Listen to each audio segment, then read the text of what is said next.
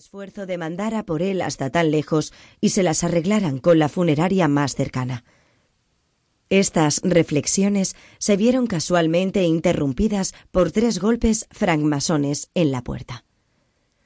¿Quién hay? preguntó Adrián. La puerta se abrió y un hombre en quien a primera vista se podía reconocer a un alemán artesano entró en la habitación y con aspecto alegre se acercó al fabricante de ataúdes. Excúseme, amable vecino, dijo aquel con un acento que hasta hoy no podemos oír sin echarnos a reír. Perdone que le moleste. Quería saludarlo cuanto antes. Soy zapatero, me llamo Goldblitz Schulz y vivo al otro lado de la calle, en la casa que está enfrente a sus ventanas. Mañana celebro mis bodas de plata y le ruego que usted y sus hijas vengan a comer a mi casa como buenos amigos. La invitación fue aceptada con benevolencia. El dueño de la casa rogó al zapatero que se sentara y tomara con él una taza de té, y gracias al natural abierto de Goblitz Schultz, al poco se pusieron a charlar amistosamente. ¿Cómo le va el negocio a su merced? preguntó Adrián. Jejeje, contestó Schultz. Ni mal ni bien. No puedo quejarme. Aunque, claro está, mi mercancía no es como la suya. Un vivo puede pasarse sin botas, pero un muerto no puede vivir sin su ataúd. Tan cierto como hay Dios, observó Adrián. Y sin embargo, si un vivo no tiene con qué comprarse unas botas, mal que le pese, seguirá andando descalzo. En cambio, un difunto por diosero, aunque sea de balde, se llevará su ataúd. Así prosiguió cierto rato la charla entre ambos. Al fin, el zapatero se levantó y antes de despedirse del fabricante de ataúdes, le renovó su invitación.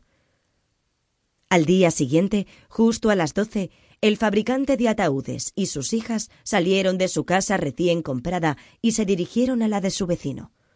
No voy a describir ni el caftán ruso de Adrián Proyorov ni los atavíos europeos de Aculina y Daria, apartándome, en este caso, de la costumbre adoptada por los novelistas actuales. No me parece, sin embargo, superfluo señalar que ambas muchachas llevaban sombreritos amarillos y zapatos rojos, algo que sucedía solo en ocasiones solemnes. La estrecha vivienda del zapatero estaba repleta de invitados, en su mayoría alemanes artesanos con sus esposas y sus oficiales. Entre los funcionarios rusos se encontraba un guardia de garita, el finés Yurko, que a pesar de su humilde grado había sabido ganarse la especial benevolencia del dueño. Había servido en este cargo de cuerpo y alma durante veinticinco años como el cartero de Pogorelsky.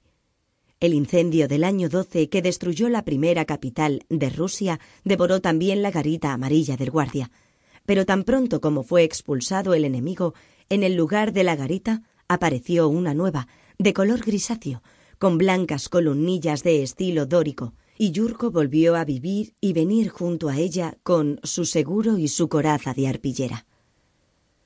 Lo conocían casi todos los alemanes que vivían cerca de la puerta Nitinsky, y algunos de ellos incluso habían pasado en la garita de Yurko alguna noche del domingo al lunes.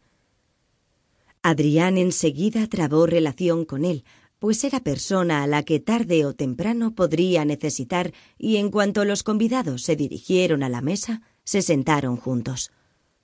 El señor y la señora Schulz y su hija Lotchen, una muchacha de diecisiete años, reunidos con los comensales, atendían juntos a los invitados y ayudaban a servir a la cocinera. La cerveza corría sin parar. Yurko comía por cuatro. Adrián no se quedaba atrás. Sus hijas hacían remilgos. La conversación en alemán se hacía por momentos más ruidosa. De pronto, el dueño reclamó la atención de los presentes y tras descorchar una botella lacrada, pronunció en voz alta en ruso A la salud de mi buena Luis. Brotó la espuma del vino achampañado. El anfitrión besó tiernamente la cara fresca de su cuarentona compañera y los convidados bebieron ruidosamente a la salud de la buena Luis. A la salud de mis amables invitados, proclamó el anfitrión descorchando la segunda.